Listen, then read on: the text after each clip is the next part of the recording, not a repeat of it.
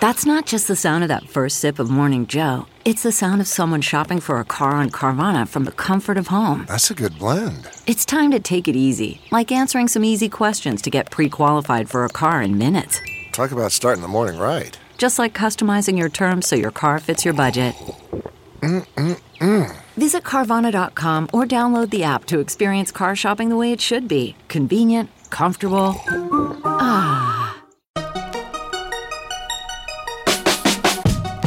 Welcome to another weekend bonus episode of the Techmeme Ride Home. I'm Brian McCullough. Nothing much to explain here, just a listener call in episode, and I think this one went even better than it did last time. Much more of a free ranging, back and forth, follow up question sort of conversation, which is what I am looking to have. So tell me what you think about this episode, and hopefully we'll do another one soon. All right. So, what is it? Seven minutes after. That's good enough to get started. Um, less people than last time, but then I noticed, I don't know if anyone else noticed, but I forgot to actually put the link in the show notes yesterday. but uh, it's up on the. Um, it's in the audio, so if you read the transcript. Right. It's in the the the, the, subreddit too now. So, but uh, uh, so seven people, we should be able to get some decent questions, and and I brought Chris in as my ringer here. Mm-hmm. Everybody, this is uh, Chris Messina, who you might know as the inventor of the hashtag, but you should know now as your official ombudsman for the podcast. thanks, thanks for uh, thanks for waking up early, Chris. I mean, it's it is ten a.m., but yeah, no problem. Yeah. um, all right, so um, uh, Andy says my audio sounds a little low. Does anyone else feel that way? It sounds good to me. Okay. Um, all right, so let's first throw this open to um, anyone that wants to raise their hand with questions. And let's see.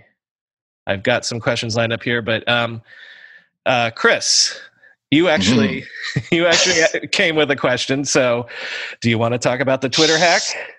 Yeah. Um, let's see. You know, obviously, like this was like a major moment, momentary meltdown um, on the Twitterverse uh, this week. And what I found so interesting about it is that what seems to have happened is a bunch of script kiddies spread around the world who trade in OG usernames, original gangster usernames, are, like typically these are mononyms or single character or some short form of, uh, of a username on social networks. Um, social engineered some way, it seems, maybe accessing an internal employee's Slack um, abilities to then access an internal tool that would allow them to do various things like sending an email reset. And if they were able to interrupt, interrupt that and essentially change the email address to which the reset link would go to, now all of a sudden they had a way of actually grabbing that account and like taking it over. And uh, I can speak to this because this happened to me because my username on Instagram is at Chris, and these same kids uh, did the same thing to me through a social engineering attack against uh, my AT&T account. So essentially, what they did was they had a friend who worked at an AT&T store, and I mean, like when I learned about how this like works, my mind was blown. Like how insecure the world is, and then the the difficulty that I experienced. So, so first of all, let me just like walk through that. Do you mind if I walk through that? Yeah, go ahead. Go ahead. Okay, because this will this this should give you some, it, like maybe like the listeners like a sense of what this experience is like from someone who has been hacked. Um, you know, I had two factor uh, on on my accounts, and at the time, Instagram didn't allow you to, um, I believe, use a, a Google Authenticator style uh, code generator. You had to use SMS. It was something like that. And there was also this weird uh, inconsistency between the support for those authenticator apps and SMS between desktop and mobile. And so, anyways, it was like kind of like in a shit show situation. And so, what they did was they again had a friend who worked in an AT&T store who was able to go in and change my account to basically change my my phone number or whatever my service so that my sim would then be associated with their phone number and then they could basically reset my instagram account password which would send a code uh, to the new phone number, which then would allow them to unlock my in- Instagram account and then take it over and then change the email address. So it's a little bit convoluted, but all you need is the weakest link, which is some poorly paid person in an AT&T Right. store to make this happen. Now, I don't know if this same vector was used on Twitter, but you can imagine that whatever the security policies are for, you know, the lowly interns or whoever it is that sort of, you know, deals with uh, account issues on Twitter is probably not some executive that has like, you know, a 48 character password and, you know, three factors or something. Um, and well, so I mean, that's kind of like the larger question is at a company like Twitter, what I mean, we, we hope that the OPSEC is somewhat sophisticated, but would a company like Twitter know how many people exactly would be uh, would be able to be a vector for something like this? Like if you're saying that anybody, I mean, listen, if if someone hands you a, a paper bag full of fifty thousand dollars, you know, you never know who might take that fifty thousand dollars. But do they know? Well, there are seven hundred people that could be susceptible to being a vector in that capacity.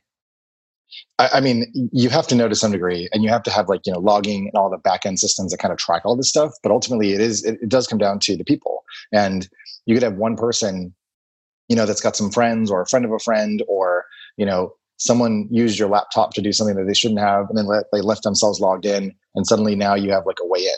Like there's just hmm. all these human you know failures that can occur. That even if you have a, a very robust security apparatus, you just have a bunch of inexperienced people who are on the system who don't even think about this type of exploit and leave themselves vulnerable. So, I like it just the, the the fact, or at least as the New York Times is reporting, you know, the people who are doing these hacks were between 19 and 21. I feel like you just don't have, or or your perspective of what is important in the world is so different at that age, and you're sort of like, okay, boomer, like you're using my social platform, and so I'm gonna just like you know mess with your world and throw up a Bitcoin like scheme or something. Now, presuming this is all straightforward and Right. not as you know, some massive, you know, ploy by the Russians to detect, you know, to do sort of like a weakness probing or something. But presuming it is just a bunch of like, you know, script kiddies who trade in these OG usernames and wanted to like demonstrate, you know, that they'd taken over these accounts. And they also thought it would be a good way to make some crypto, which, you know, $118,000 or however much it ended up being is a lot of money for a 20 year old. Um, Um, you know, uh, Peter, if you're there, uh, go ahead and ask your question. And by the way, if you ask a question, feel free to introduce yourself however you want or whatever. Hi, I'm Peter. I live in Manhattan, um, and I am wondering why would anyone buy a hacked Twitter user handle? Isn't it pretty obvious that Twitter would just reset it back to the original owner? Uh, so there are kind of like a couple answers to that. First of all, there's just this like trade in um, like showing that or demonstrating that you have the ability to do it, even though they know it'll get returned back. Like uh, it was interesting when I discovered that I well when I figured out my hack um, at a later point, maybe uh, several months in the future, uh, the the folks from Reply All, the podcast, actually reached out to me to say that they were putting together an episode and they want to interview me about my experience. And it turned out that um, they had screenshots of the Discord chat in which my username was being hacked. Mm. And then days later, they also had like more chatter about the fact that I'd gotten my account back. So this is part of what they know to happen. It's not like they're trying to grab it and then hold it forever. It's sort of like capture the flag. So that's one piece of it. The other thing is that there's just like an economic um, trade in short usernames that are obscure. So, for example, one might be you know 10 BTC as a username, which if you're tweeting about Bitcoin, that could actually be really good because it's short and you don't need to like you know have some obscure long thing that makes it look uh, bad. It actually looks like an original username, which means that that account probably is older, which means people are willing to interact with it and imagine that it's actually like legit. So the the the, the trade in usernames has a lot to do with uh, representation of authority or of age or maturity or any of those things. And then there's another part of it, which is more about the gaming of capture the flag, uh, just to demonstrate that you could do it. So um, it, it it's it's old school in two ways, in the sense that maybe even the economic benefit is sort of secondary. It's more like the the pwning and like, hey, I can do this, and then Mhm. it's it's the old school sense of like, well, if you've got a, a shorter domain name that, or you've got Precisely. a .com, it it, it confers Same thing. whatever. Um, you, also saw the reporting, and I think Twitter acknowledged this that at least eight of the accounts they also downloaded the data Um, I saw that, and that's terrifying. download. Right now, Yes. I don't think we've identified who those accounts were, but somebody said something that like, well, that rules out it being either Biden or Obama or something. I, I, I haven't read all of that stuff yet. Hmm. Um, but uh, so, what do you? Th- what's your take on the idea that not that this is a false flag, but Hmm. that maybe th- these maybe th- this is a convenient cover story that there's a bunch of teenagers that did this for lulz. I mean, I think for the most part, eh, certainly it could be. It, it, it- it's one. of- I forget what the what the rule or the law is that like the simplest thing is probably you know the case.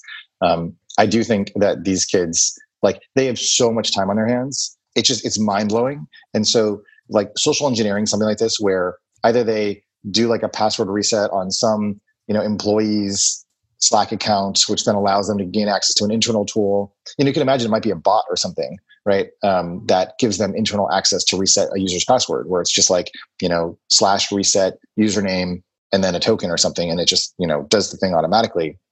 Those types of systems are now available. So the fact that there are these you know younger people that are uh, seeking interesting challenges to work on like does not surprise me. The question about downloading the data though is a deeper concern because the actual consequence of this may actually be much greater. So it might still be the same people with the same motivation, which was to sell a bunch of Bitcoin. And what it turns out could be that uh, they then take that data and it's even more valuable to sell that on the black market. And that becomes uh, a bigger catastrophe because you can imagine all the DMs and all the other things that are like in there. Um, and there could be a cascade of things that actually like happen um, as a result of that data being out there. Uh, before we move on from this, when you said that th- those kids had been in touch with you, are you saying literally those same kids? You think, or just those kids generally? Yeah. Uh, it- it That's was the circle. same- The same, forum. So Okay. there's a, it's sort of like you know, uh, like 8chan and like you know 4chan and stuff like that.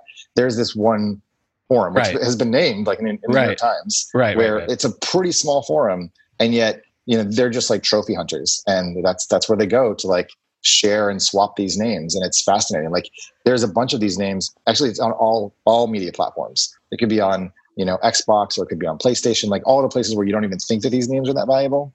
It's just like that's how they collect their trophies. um the uh yeah if if you want to actually get the minute by minute like that brian krebs piece that i uh mentioned Mm. yesterday he names the, he names the people he names the forums he's got screenshots and all that stuff. So if you're interested in learning about uh these exact forums they're there. Uh one more one more que- take on this chris. Um do you what do you think that this does reputationally to twitter? Um, I mean, Twitter again. uh, It's it's an old joke, running joke on the show. The lack of respect that Twitter has had in certain it's circles. like if you start from the bottom, yes, then, you know you're not really losing very much. as you know, um, there, there's the jokes that maybe Twitter needs a full time CEO. like, you know. of course. Right, right. But in terms of the fact that, like, I I don't think. I mean, I don't know, and maybe that's what this is revealing. But I don't think that something this dumb could could have happened at Facebook. You know, Uh, or, Or- maybe it happens all the time. or maybe it Uh, happens all the time, and they're yeah. better at like yeah, Yeah. Yeah. Uh, you know, there'll be some, you know, like Russian probe like later that, you know, unearthed it. Mhm, And then like they, mhm. you know, they issue their apology and like, oh, we're, we're learning and we're getting better. And it just kind of goes on. I like, I think to me, one, this does a couple things, you know, if anybody, and I know, of course, Facebook is the one that I think people look to for, you know, throwing the 2016 election. But increasingly, obviously, Twitter has become a much more important place for uh, kind of, you know, live, real time, emerging conversations um, in the last, you know, three and a half, four years. Twitter used to be thought of as the place you'd go to sort of like share news about your breakfast. Um, and now, of course, um, policy, uh, you know, for the United States and other countries is being pushed to that platform. Um, there, I have heard critique and criticism that suggests, you know, that Trump and other political leaders shouldn't be using insecure platforms or channels. But the reality is, you know, there are people.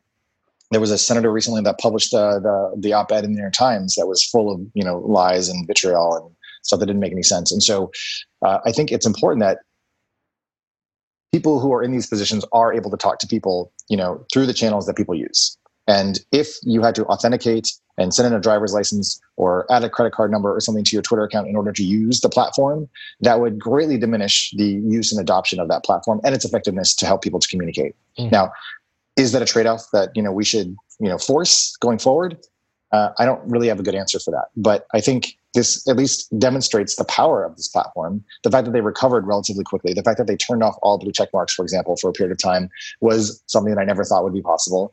It also, as I told you, gave me sort of a sense of like the fragility of my connection to my account. I don't really, as much as I think I own it, you know, it's controlled by a different system, somebody else. Um, and so, especially going into this election, uh, I'm very concerned about just how it will be exploited. But I don't know if this single hack um, really discredits the platform. If, if anything, it sort of just shows how powerful it really is. Um, you know, we're going to move on to something else, but put a pin in that because we might come back to that fragility question vis-a-vis like TikTok if we have time. Um, sure. Yes. Totally. But uh, Alex, if I still have you unmuted, Alex wanted to ask a question about Peacock. Hmm. Uh, yes, my name is Alex. So um, I've just noticed that uh, NBC uh, launched uh, Peacock uh, this week, and uh, it was a really great launch. I think uh, the approach of uh, doing a free tier was a brilliant move. Although I still think that uh, the fact that they are not on uh, major platforms like uh, Roku, Fire TV, and Android TV, uh, I think I think it's really toned down their momentum because only having an Android app and an iOS app is not just good enough because that means that people it's like the Quibi launch in some small way. Although I still feel it's more successful in its own way. So uh, my take is: Does Peacock Peacock really aim to uh, challenge for the global market, or they they're just focusing on the US? Because with a free tier like the, the one they're offering, uh, one would think that uh, they would open it up to more countries and just go after Netflix like very quickly because Netflix has really grown over the last month. So I just wanted to get your take on why um, NBC focused on going for the US market specifically, and also why they they have restricted their, the, the, the platforms that they are on. Yeah, so I actually think you've hit on something that's key here that I want to talk more about, hopefully in the coming weeks, um, which is that that free tier and what he means by free tier is that you can you don't have to pay the subscription if you're willing to submit yourself to five minutes of commercials an hour um, you can it's essentially tv as we've always understood it for most of the last 50 years which is just you have to endure ads and the thing is is that and I, I have said this before like that's coming up quietly as the more interesting story here. Everyone thinks this is everyone taking a shot at Netflix and how successful Netflix is, and you know whatever Netflix market cap is. But the the real money is going to be made if they can do this right by the NBCs, by the whoever can do the. It's essentially just taking the 120 billion dollar a year uh, TV advertising market and bringing it in house. So imagine how powerful that will be for a Comcast slash NBC slash Universal slash whatever you know. Um, that uh, because th- think about it. Um, advertising on television for 70 years has been well we get the ratings and we get the demos and things like that. Netflix has eschewed the idea that there's so much data in terms of what people are watching and who's watching. Netflix uses that data only to decide what to produce and what to maybe suggest to you. But everyone else is looking at it as like, oh my God, if we know that there's a 23 year old Latina female in uh, California watching, and, you know, like all of the data that social media has if essentially this is the first chance for madison avenue to apply that to old school media um, and so while uh, the headlines that we talk about a lot has been about the whole um, uh, Netflix versus everybody else, everyone trying to, to knock Netflix off the crown. There, in the background, what's really going on in Hollywood is the jockeying for no one wants to. I mean, some people do want to create, I think Disney definitely does uh, a, a, a Coke or a Pepsi to Netflix's Coke or Pepsi, right? Everyone else in reality is just basically eventually seeing a scenario 10 years from now where um, they own the full stack of of their content. So that it's it's under their brand so they have the relationship with the consumer. They have the direct relationship with the advertisers that's not intermediated by um, you know going to nielsen and things like that and and and having to figure out. Like they would know. So the holy grail for everybody is um instead of well you know you're watching a football game and so you're inundated with uh, beer ads because they know that they can they can guess the demo of who's watching a football game.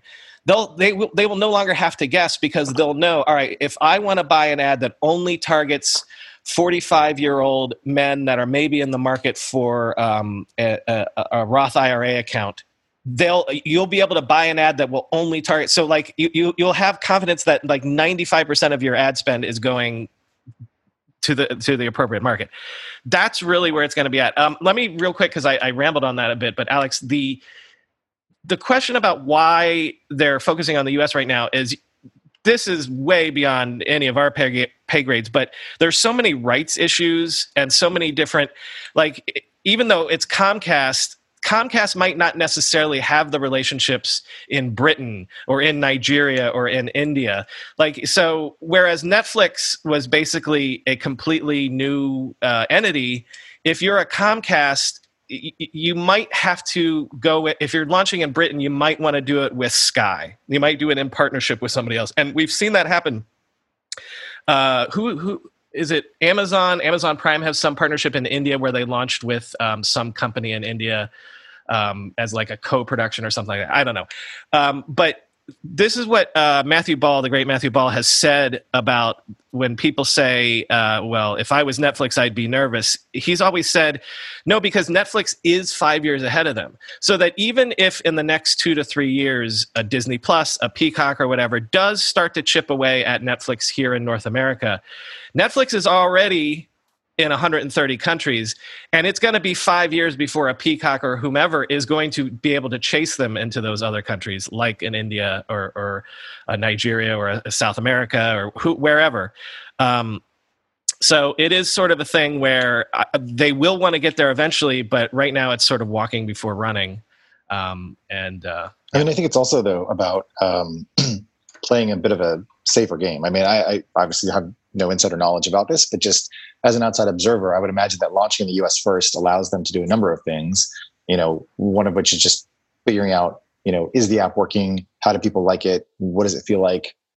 Where does it need to be improved? You know, there's a bunch of stuff on Quibi's launch that just, you know, seemed asinine, you know, in retrospect.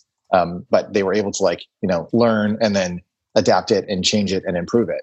Um, I think all the rights issues are definitely uh, at play and are important.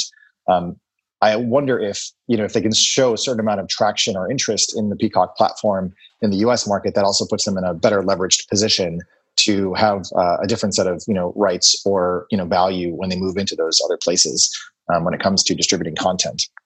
I think what Brian said um, is also right on. Like, I think it's it's important to maybe sort of step back and take a look at like what all these players like have as assets, and then to imagine what is it they need to do to continue to you know monetize or make use of those assets going forward vis-a-vis the personalization that you know brian is alluding to.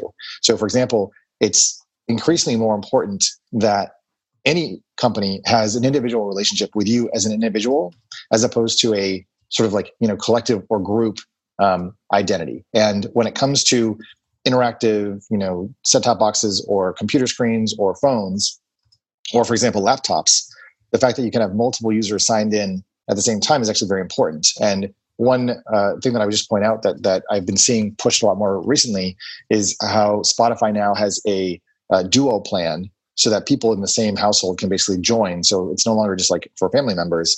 But the Spotify Duo is actually, I think, about segmenting listener habits so that over time spotify can actually do a better job with either personalization or advertising or whatever it is that they have there for their long-term play and plan um, to basically build and keep that relationship longer.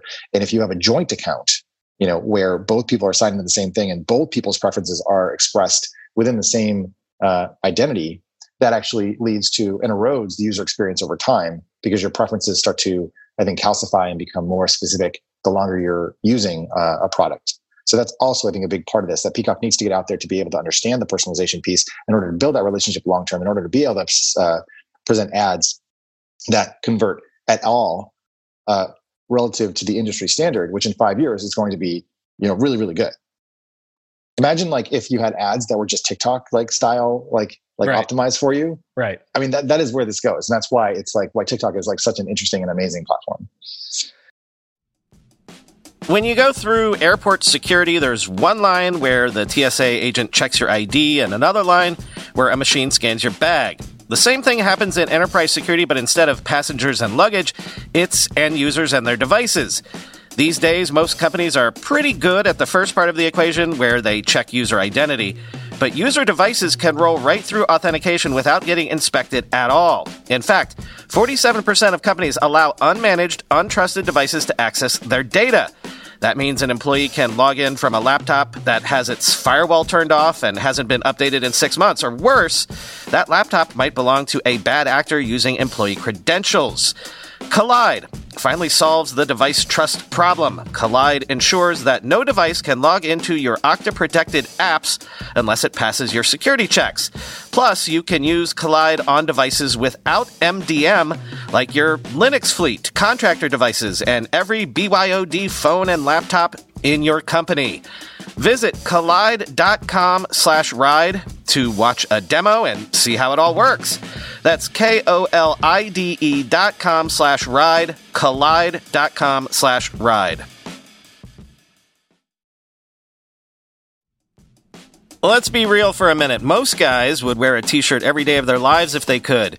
The problem is that most t-shirts are not acceptable to wear at work or out on a hot date night. But today's sponsor, Cuts, has finally changed that. Cuts t-shirts are such high quality, wrinkle free, and so buttery soft that you can look like you're dressing up even when you're dressing down. Yeah, you heard that. Wrinkle free. You never have to substitute comfort for fashion ever again. If you see me in a t-shirt, it's likely one from Cuts. I'm also a huge fan of their AO five pocket pants. The right sort of step up from jeans without going all the way into dress pants, like literally my ideal Venn diagram of professional looking but comfortable feeling. When you touch something from Cuts, you can immediately feel the quality. Their proprietary fabric blends are ridiculously soft and breathable, they don't wrinkle, and they look way more expensive than they actually are. For a limited time, our listeners get 20% off your entire order when you use code RIDE at checkout. That's 20% off your order at cutsclothing.com with promo code RIDE. Please support our show and tell them we sent you. Experience the perfect blend of style and comfort with Cuts Clothing. Cutsclothing.com, promo code RIDE for 20% off. Um, I, uh, Chris, do you, you have a heart out or anywhere you need to be? I'm good. Then let me let me get one question here from the um, subreddit, and then after that, Tal has a question that I specifically want you to speak to. But um, Neelish, who I don't think I see in the chat, um, had had asked, how would Apple tackle SoftBank selling ARM holdings without having issues with antitrust? Would Apple need to buy ARM outright, parts of their IP or employees? or blah blah blah blah blah. Basically, I I you know this was early in the week, but I find the the idea of ARM possibly being available endlessly fascinating, and I I do not think. First of all, so what do we know? We know that um, SoftBank needs to raise cash. SoftBank was considering uh, spinning it out, you know, uh, taking it public, doing an IPO. Um, but they got inbound from an unidentified uh, company and wondering, you know, hey, we'll take ARM off your hands. I don't think that that company was Apple. I think everybody's agreed that it would be basically impossible for Apple to uh, to buy ARM outright, not because they couldn't afford it, but because there's no way I think regulators would allow Apple to, because it, the regulators would look at it. Well, ARM chips are essentially what power uh, every smartphone, especially the Android phones. So you'd be undercutting your main uh, market rival. Um, but I think that the more interesting thing here is if you were going to threaten Apple, um, the, the a Samsung or a Qualcomm or somebody who does not who is not got the actual software platform themselves I can see that you could make a case that maybe would convince regulators that you could take over ARM. And then, so the question is, is is Apple's is Apple going to be interested even if they don't think they can buy it? Would they have to somehow play in this game just for purely strategic reasons? Um, it's it's. Uh, I mean, the real interesting scenario here is if what if a Google and a Samsung and a Qualcomm all combine forces to to buy arm. And then they could say to the regulators look we're we're jointly owning this and whatever but then ex- implicitly who is that a threat against? And so then you could have a scenario where apple is running to the regulators saying don't allow this sale to go through because it's it's threatening us. I think that the most likely scenario is probably that it, that ARM IPOs as an independent company, which it should. But if it there there's some scenario down the road, and there's plenty of precedent for this in tech history, where all of the big boys get around a table and all agree to buy it equally. Um, and for the purposes of either sharing the IP or whatever. Um, but I think that's the thing, and I said this on the show the fact that ARM exists as an independent entity and the, the fact that SoftBank was able to buy it and no one else strategically wanted to buy it four years ago blows my mind. But now that it's available, it'll be interesting to see um, if if the the guardrails come off this whole thing. Um, yeah. Uh, so Tal, let me uh, unmute you. Uh, Chris, I think you saw this one. I, I, sent it to you yesterday. Tal wants to ask about uh, open standards. Mm-hmm.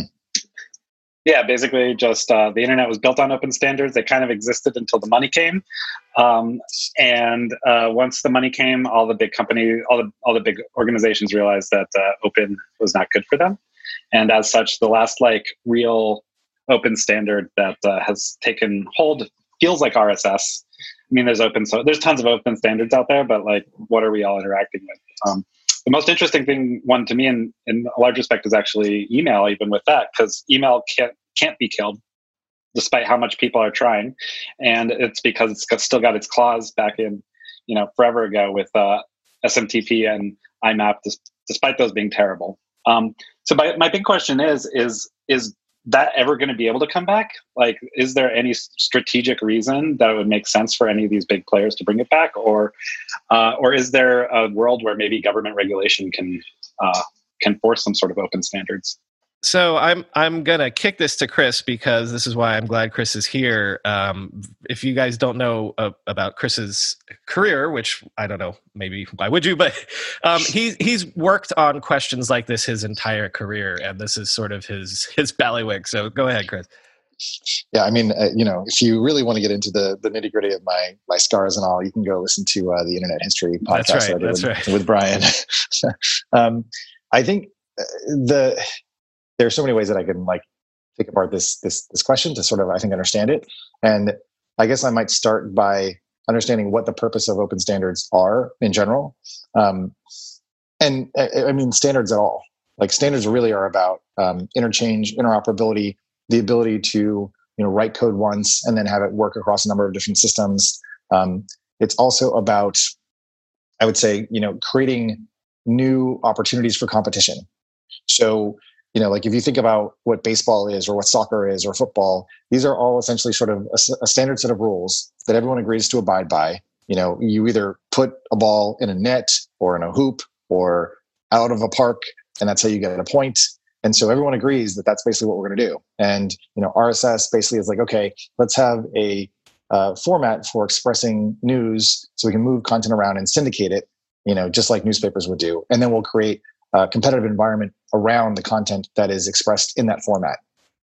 I would uh, actually dispute the idea that one, uh, the last great sort of you know open standard was RSS. I think there's been you know dozens or hundreds since then, um, and I guess as well, like what do you mean by or what are the attributes of an open standard that are interesting? Because I do think that, for example, RSS is like highly hackable, HTML is like highly hackable, SMTP, IMAP. These are all relatively simple and easy to learn Whereas the standards that exist now, for example, WebRTC, is what's causing the explosion in uh, web streaming and in voice chat and in all these other things. And that is an open standard that has been adopted and used by uh, tons of people in the, in the industry. So when there is an opportunity for a bunch of companies to come together and commoditize the interchange formats, then it creates a new level of uh, competition elsewhere.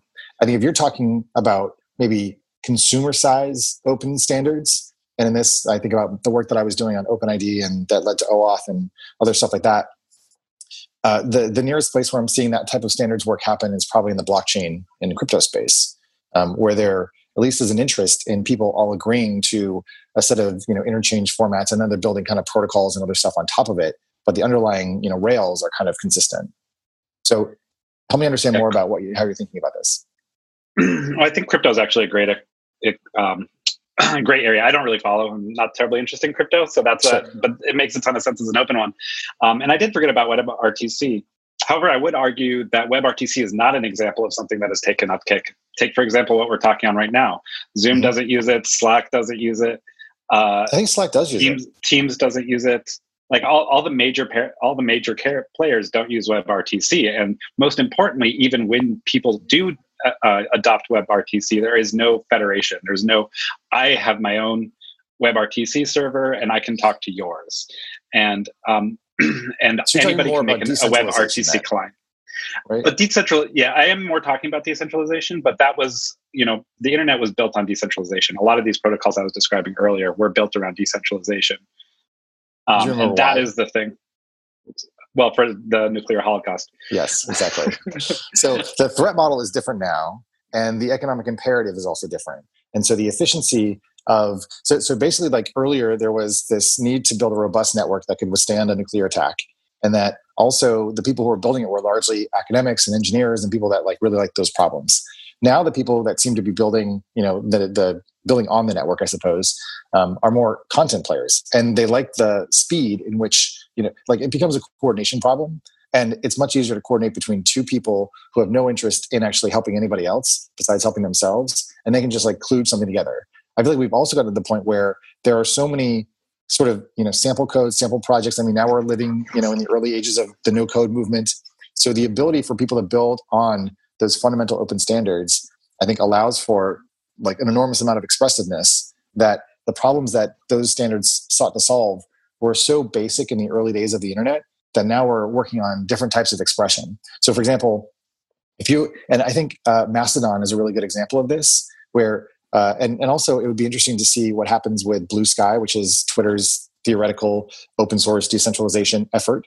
Um, but when you build open standards, they end up getting sort of like set in stone for some period of time. And so it's harder to have a, an incremental um, improvement of the software over time because now you have to get everyone to agree and everyone to move forward uh, sort of in lockstep. And I like the thing that I'm very interested to see is what's going to happen with uh, the Apple Messages uh, app going forward and what's going to happen with RCS on Android as messaging systems who have to fall back to SMS become more opinionated in their expression on individual uh, hardware. So that like open standard sort of falls by the wayside, and it becomes a question of how do you sort of upres these things. I think another uh, analogous uh, example of this is like what Hey.com did with email, where they're still using the underlying uh, mechanisms to move stuff around, but they're building an entirely new opinionated interface on the front end that could have been done much more easily if everyone just used Hey as their you know messaging system. So I guess the, the question is like, yes, you could set up your own uh, like federated WebRTC you know platform and system. I guess what are the benefits that you see coming from that? Well, those are exactly it. And I, I mean, email is is is the biggest one and i think your your talk about messaging is very is is fairly interesting but i think you missed the the biggest portion of it which was okay. you're talking about whether it's interesting if apple messages um, starts adopting um, uh, uh, RCS or uh, yeah. Um, but uh, is is Facebook Messenger ever going to adopt RCS? Is uh, is you know WhatsApp, any of those, and that's the bigger thing, and that's the thing that really hits everybody's lives. Can I interject? Any email account can hit any other email account. Can I mm-hmm. interject mm-hmm. something real quick here? Have have you have you noticed that anything that involves social, anything that involves people, I guess mm-hmm. all, in, in, a way, all of the internet involves people, but it's the, the the there's nothing that's ever been successful open other than email, and certainly not in the social media era that has been based on an open standard, right? Uh, I would that framing feels off to me because it's all based on open standards. Right, right, right. I mean, the- we're all on the internet. I, I guess what I'm saying is, I, I was think, I was thinking again about the idea of like you know Mastodon versus Twitter, right? Yeah. And and the fact that um, nothing like Twitter, uh, Twitter should be an open standard.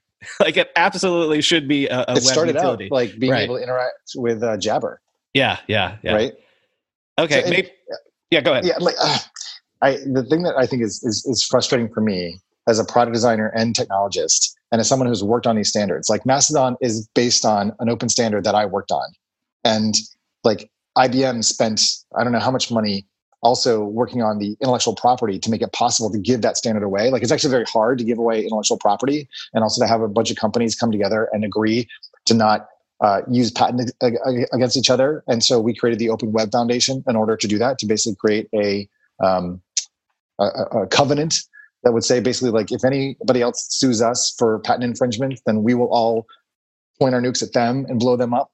So the open standards thing is is interesting in a lot of the machinery and mechanics of it. But the question that I would have is more about how do you create sort of unique or bespoke product experiences that are really, really good and that people really, really love on top of open standards. Open standards tend to be a um, a set of kind of rules for governing the very, very most basic expressions of an idea or like a like a way of transiting information from one place to another, um, as opposed to like like Messenger, for example, adding stickers or adding like like Telegram has their own version of animated stickers that I think uses Lottie um, as its like animation framework and you don't see that anywhere else. Then you see on on apple like animoji how would you encapsulate those things in a way that is um, cross platform well the way in which animoji ex- like go from uh, an iphone user to an sms user is as an mp4 which is a standard an open standard right? So there's open standards all around. I think what what we're i think what we're talking about is a very specific domain of potential open standards, which is in the identity space, which is in Right. support of decentralization, which is the ability for anybody to set up their own little computer or node, or for any large provider to do so, and to allow basically pairwise interactions between those nodes as equals. And So- that is something that I think the economics hasn't been proven out yet. let me reframe it this way because this is inspired by Peter, who I'm going to let ask his question here in a second. But uh, com- compare that to hardware standards, things like Hmm. Bluetooth, Thunderbolt, where all of the companies seemingly will join these confederations because it's in their interests for all of them to do that. And so maybe what I was trying to get at is I have I feel like when it comes to people connections, social connections, no one ever Hmm. sees that it's in our interest to play widely. We want to grab everyone into our umbrella. But Uh, like again, I would push back a little bit on that um, because there, I don't think there is agreement uh, necessarily. Uh, if you go to the w3.org, there is a, a social working group, and they have produced a number of standards in this space. Some of which are used by um, some of the I wouldn't call them decentralized, but I would call them kind of you know discrete.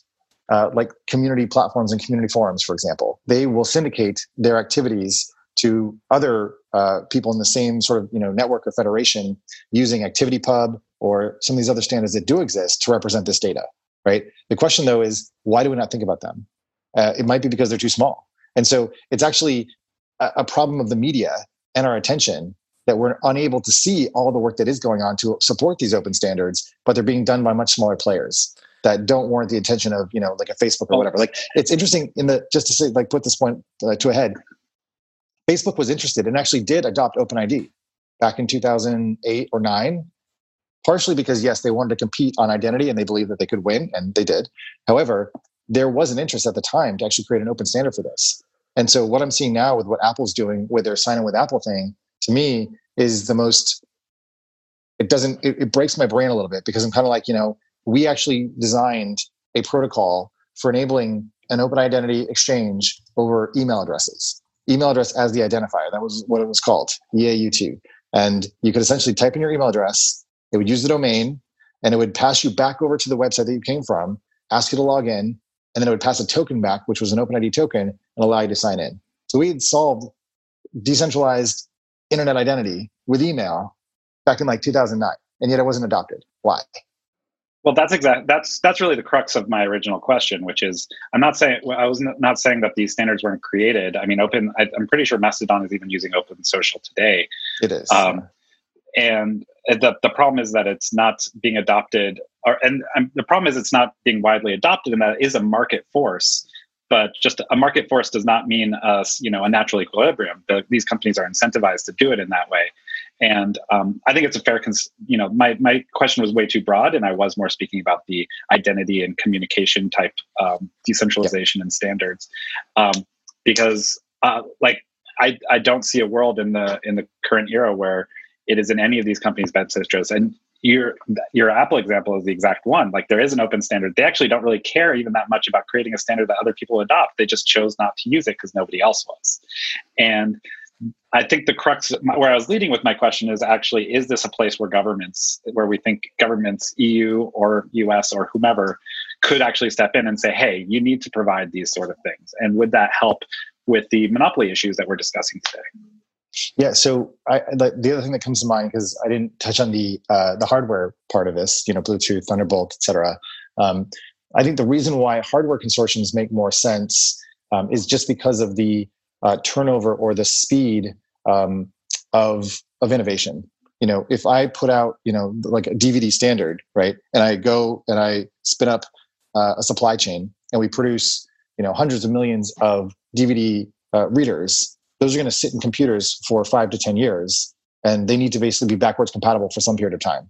Whereas if I build a social network and it's based on some standard and it's decentralized and all the clients have to be, you know, updated and they're running on machines that, you know, are behind, you know, some, I don't know, they're whatever it is. The, the, the circumstances and the, the environment are, are different. And I think software, uh, it's very hard to get a bunch of cats to herd uh, to all agree to like do the same thing for any period of time when you're in a very volatile, uh, volatile, very competitive um, environment where people are expecting and looking for like the next next new thing before the previous thing is even fully understood by everyone.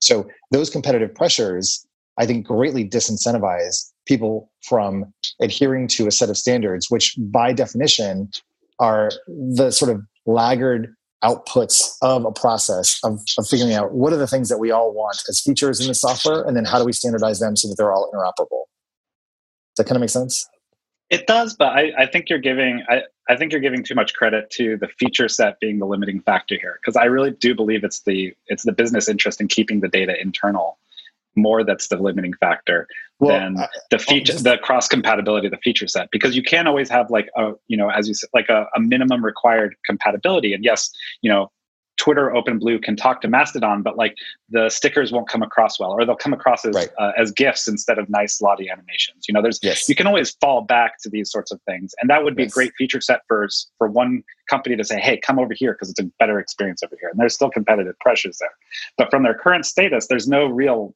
incentive for them to go broader. Well, let me jump. Let me jump yeah, in. Sure. Uh, Peter, you sure you didn't want to? You, you, didn't want to say anything? Uh, he's muted oh, himself. Uh, Alan, yeah. Um, oh, Peter, you're good. Okay, Alan, unmute yourself if you want to ask Chris your question about uh, WebAssembly.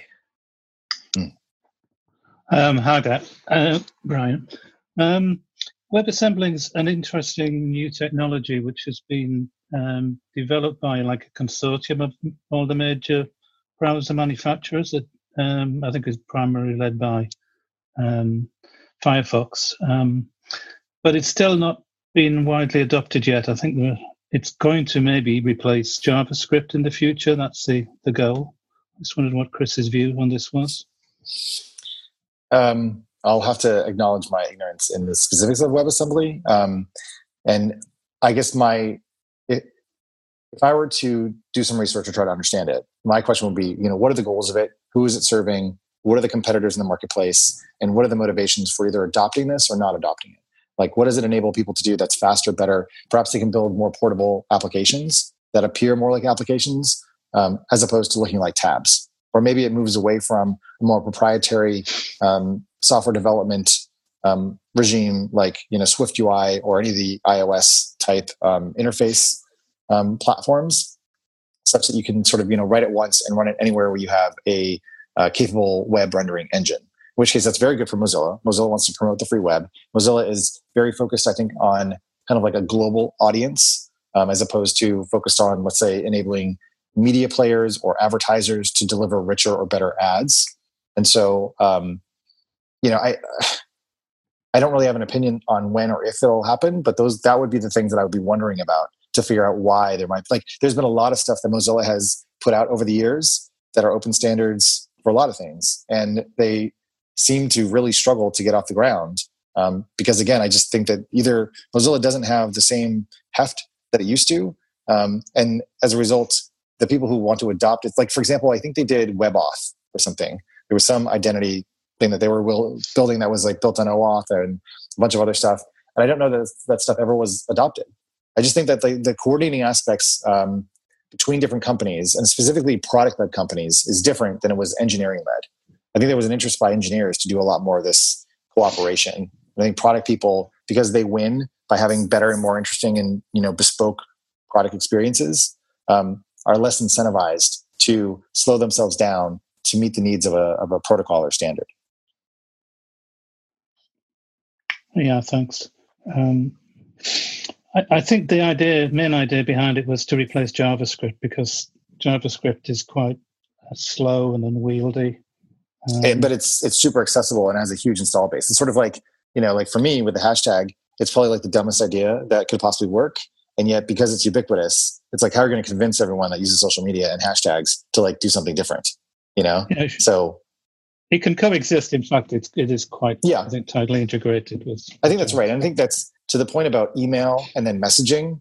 That's probably maybe like the nearest thing where there will be a set of new applications that maybe are built with WebAssembly that start to phase out uses of JavaScript because either JavaScript becomes less efficient, less secure, it's too slow, it doesn't work on like you know uh, you know VR headsets or, or glasses or whatever, and so you need compiled software in order to get the efficiency gains um, that are necessary for low power computing contexts. Whereas most JavaScript is being used in a browser that's probably connected to a laptop, which probably is connected to you know a steady source of power. Yeah, but it's also on your mobile phone JavaScript. Uh, well, this is this is true. It's a fair point. Yeah.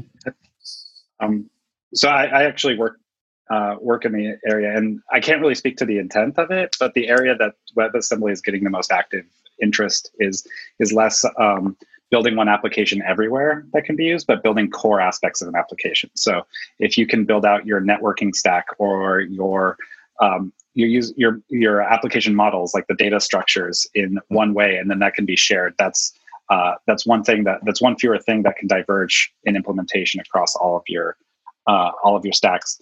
Um, and uh, and WebAssembly is pretty much is, is different aspects of it are supported by all the major browsers right now but it is a, a broad and and growing spec. So um, like any web spec it takes time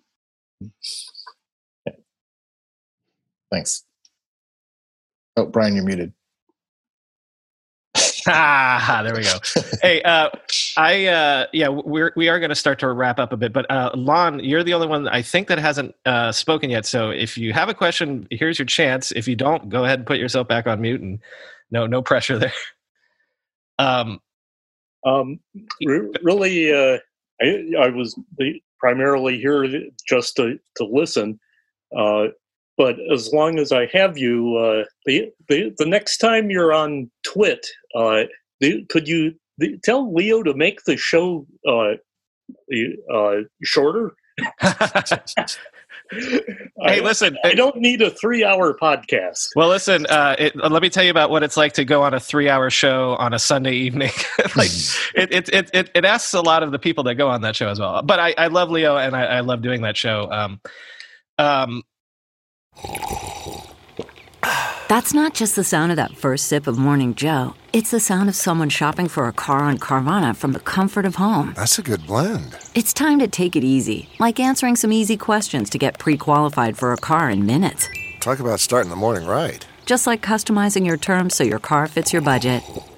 Mm-mm-mm. Visit Carvana.com or download the app to experience car shopping the way it should be convenient, comfortable. Ah. CarMax is putting peace of mind back in car shopping by putting you in the driver's seat to find a ride that's right for you. Because at CarMax, we believe you shouldn't just settle for a car, you should love your car. That's why every car we sell is CarMax certified quality so you can be sure with upfront pricing that's the same for every customer. So don't settle. Find love at first drive and start shopping now at CarMax.com. CarMax, the way car buying should be. Let me let me throw one more out there, uh, Peter. Ask your quick uh, pixel question, and then I'll have one more question to Chris to uh, to wrap up here. Okay, my question was: Does it seem like Google has given up on Pixel phones uh, with the Pixel Four and the? Uh, yeah, yeah. It, it So- just seems kind of like a a bad attempt. Well, it's funny because I kind of haven't done stories on this, but it's been percolating under under the waves at the moment that like um, certain releases have been delayed and certain things that we thought uh, announcement deadlines were have come and gone, um, and so I don't know. uh, Like I, I- the reason that I haven't done any segments on it is because there's not. It's all been rumors and there's been nothing to hang our hat on. But yeah, if I see a story that that or a, a, a an essay that sort of talks about this, there's a lot of. I mean, we've always wondered how committed. You know, again, this is another running joke. How committed is Google to anything? But how committed is Google to to hardware specifically? And I mean, like, look, you know, to the to the to the point where they they bought Motorola for however many billion dollars and gave that a go for a couple years before you know letting that go. It's um, I my question would be I know why. I, I think that the main reason that Google is in hardware is because they want to have a Halo smartphone. Um, but I'm wondering, like, even if they did, even if the Pixels, you know, were selling like the, you know, even a, a medium-sized Samsung phone sells, what does that really get them? Um, and I don't know that Google knows the answer to that. I'm sure that there are people inside of Google that are very hot on hardware and and and and but I like everything else with Google it, talk about you know having so many fingers and so many pies Google's like a, a god with you know 12 arms that are you know trying to do 12 different things at once um and I just I, I, I don't I guess what I'm trying to say is I would not be surprised in the least if the Pixel brand maybe dies. I bet they will do one more release before they would kill it. But it, then, having said that, I wouldn't be surprised if we don't if we've never got another Pixel release. Period. I, so it strikes me though that you know I think Tal made these points about Apple moving towards you know services as their new revenue stream. Google maybe moving towards hardware for revenue. I have a hard time imagining that Google is going to make that much money from hardware just because they're Right. so behind in a way. And in, I think Brian, to your point about their lack of, I think conviction really that they want to be in hardware. It's kind of like a necessary evil at this point. When, when again, I, to me, everything kind of comes down to like the relationship that you have with the consumer. And I do think that Google devices tend to, you know, keep you in kind of like the Google, you know, world using Google services with deep integration. And it may also be a way for Google to uh, have a deeper sense of connection to the user experience of people who use phones that have Google services or Google Play Store services. Oh, that whatever it is and that. let me say, primarily, I guarantee you, the number one reason why Pixel existed in the first place and still exists is because it's their instead of a stick to keep uh, the Android ecosystem in check, it's sort of like, well, we'll lead by example. Yeah. One hundred percent. Yeah. That is the main. So maybe that's always going to be valuable for them. Where it's like, like I think it's not actually that expensive for them to keep running it and to Right. keep doing it. I think that as a result, because there is less of a drive that that connects you know their revenue or their business model to the releases of their new devices, whereas in Apple's case it does. Uh, it seems to me that um, wow, I lost my train of thought. Uh, oh, that Google can continue to put these devices out, and these products out, and it's not that big a deal. Um, so, very last question, and I'm doing this abruptly so we can all get out of here. But um, so, Chris, you and I have been talking about um, this I, this idea of better moderated conversations in audio. Mhm. Uh, I've talked about it on the show. Chris and I have both been on Clubhouse. We've been talking about our experiences on Clubhouse, and so what you hopefully just heard for the last hour was my very strong attempt to try to run a call-in show that was closer to how conversations run on um, on Clubhouse. And I think I said on the show that my thoughts around this are Clubhouse and also Zoom to a degree, although Chris and I are going to talk about this later about uh, my ability to manage it. It's much easier to manage. But my main thesis is is that there there there's a language of the structure of a conversation that is starting to come together here, and it is tiered and it is hierarchical. Where you know I was asking people in the chat, "Oh, that's a great question. I'm going to unmute you in a second. But my ability to manage, all right, this person's going to talk next. This person's going to talk. Like for all of the things, and, and Clubhouse has been controversial. I'll acknowledge. Listen, Chris and I are both privileged assholes that are on Clubhouse. you know, like I, I acknowledge all that, but my main interest in it is like the ability to p- podcasting is, is, my interest, and podcasting is still a broadcast model where Brian speak, you listen. I've been amazed by the conversations I've heard on Clubhouse where it is more uh it's more than that. It's more than just one person talking and other people listening. I I I I make the equation to like some of the best panels at a conference that you've ever had, where yes, there's people on stage, but you can also bring people up to the microphone to ask questions and things like that. Um, so, Chris, I what what's your take on my thesis that there does need to be some sort of hierarchy here? Because as I said on the show, the alternative is the feed uh, structure which is everybody shouting at the same time and you know at the top of their lungs. So what do you think about that? The idea that there does need to be some sort of hierarchical structure, but once you if you do that in the right way, you can you can you can craft interesting conversation. Yeah, you know, I think the thing that that comes to mind is that moderation is a somewhat new and underappreciated skill uh, in live content. And so we have, you know, kind of like moderation in groups on Facebook and things like that. And that's mostly to like, you know, kick people out or to, you know, mute comments and things like that in a fairly asynchronous format.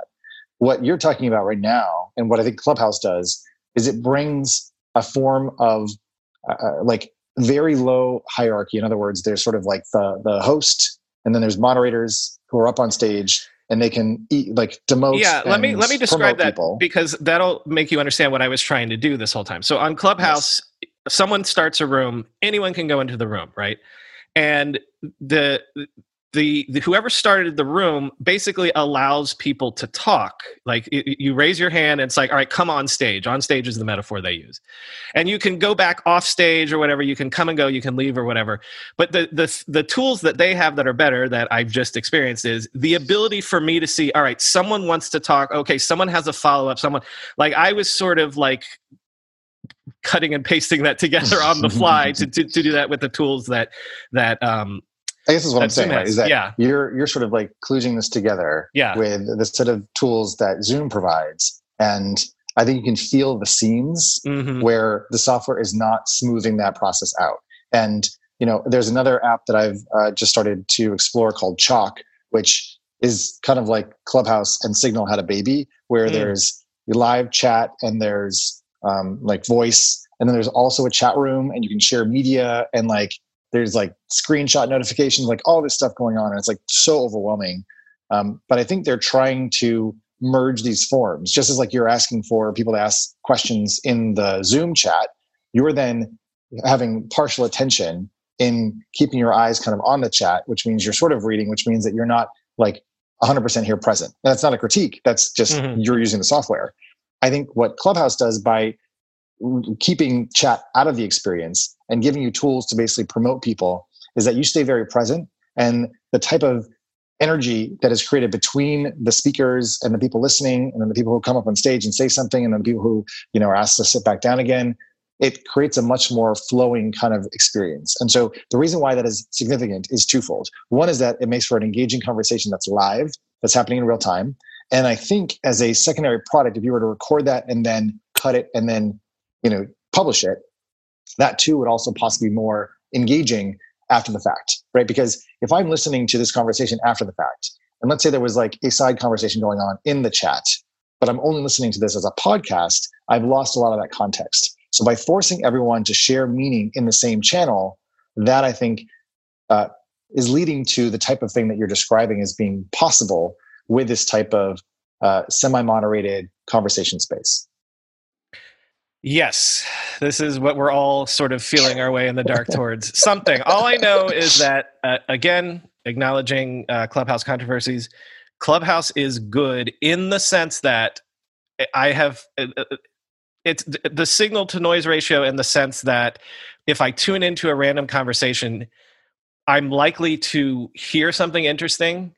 Uh, like there's less. I mean, there's well, plenty. even of, if you do, so maybe this is another very important Mm-hmm. point: is that uh, the uh, and unfortunately they they renamed the button. It used to say "got to go by" with like little like Mhm. piece fingers, um, but you can leave quietly, which essentially means that it's very easy to pop into a group or to Right. a room, not say a goddamn thing, kind of like just listen along and see if there's anything that piques your interest. And if you're not interested, you can leave. And so there's no reservation. There's no signing up on Eventbrite. There's no kind of need for you to, you know, make your interest overt. And you can kind of lean towards a conversation and kind of like listen in. And if it draws you in, then you stay. Yeah, And you, yeah. you know, slowly find a seat in the back. And then as people leave towards the front, you sort of move up to the front. Like you can become as engaged as you want progressively, as opposed to being either in or out or sort of, you know, shopping around.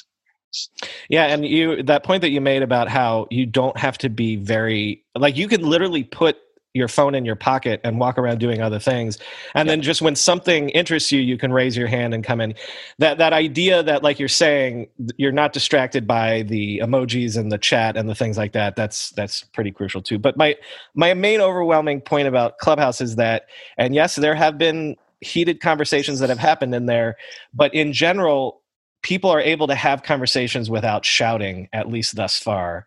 Um, and i'm just curious about how that can be brought out to other things and i'm specifically curious about how that can be brought out to, to podcasts um, so thank you chris thank you everyone uh, that joined us today for helping me actively feel my way in the dark to see if we can replicate that um, and we'll do another one of these uh, a month or two from now thanks guys Sweet.